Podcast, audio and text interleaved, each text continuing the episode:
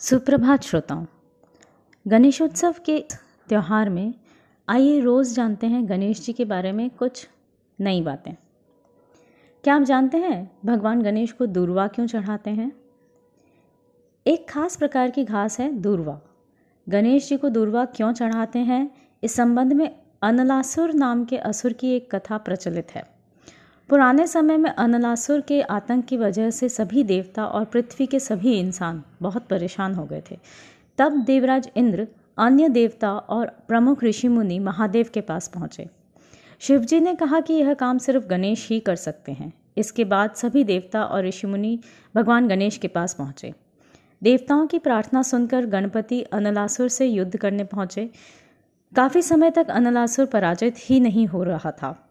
तब भगवान गणेश ने उसे पकड़कर निगल लिया। इसके बाद गणेश जी के पेट में बहुत जलन होने लगी।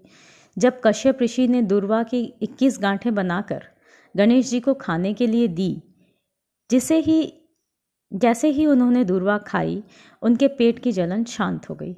तभी से भगवान गणेश को दुर्वा चढ़ाने की परम शुरू हो गई।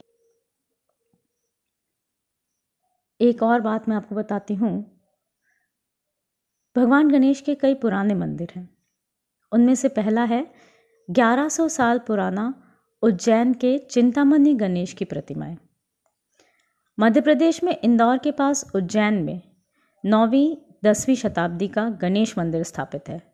इसे चिंतामणि गणेश मंदिर के नाम से जाना जाता है। यह मंदिर परमार कालीन है। मंदिर गणेश जी के तीन स्वरूपों की प्रतिमाएँ हैं।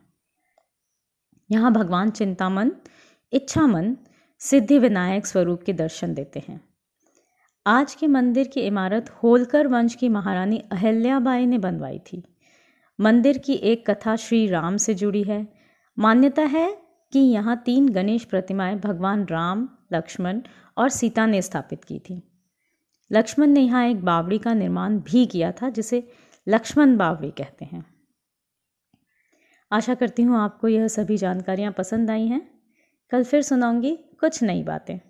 तब तक स्वस्थ रहिए खुश रहिए।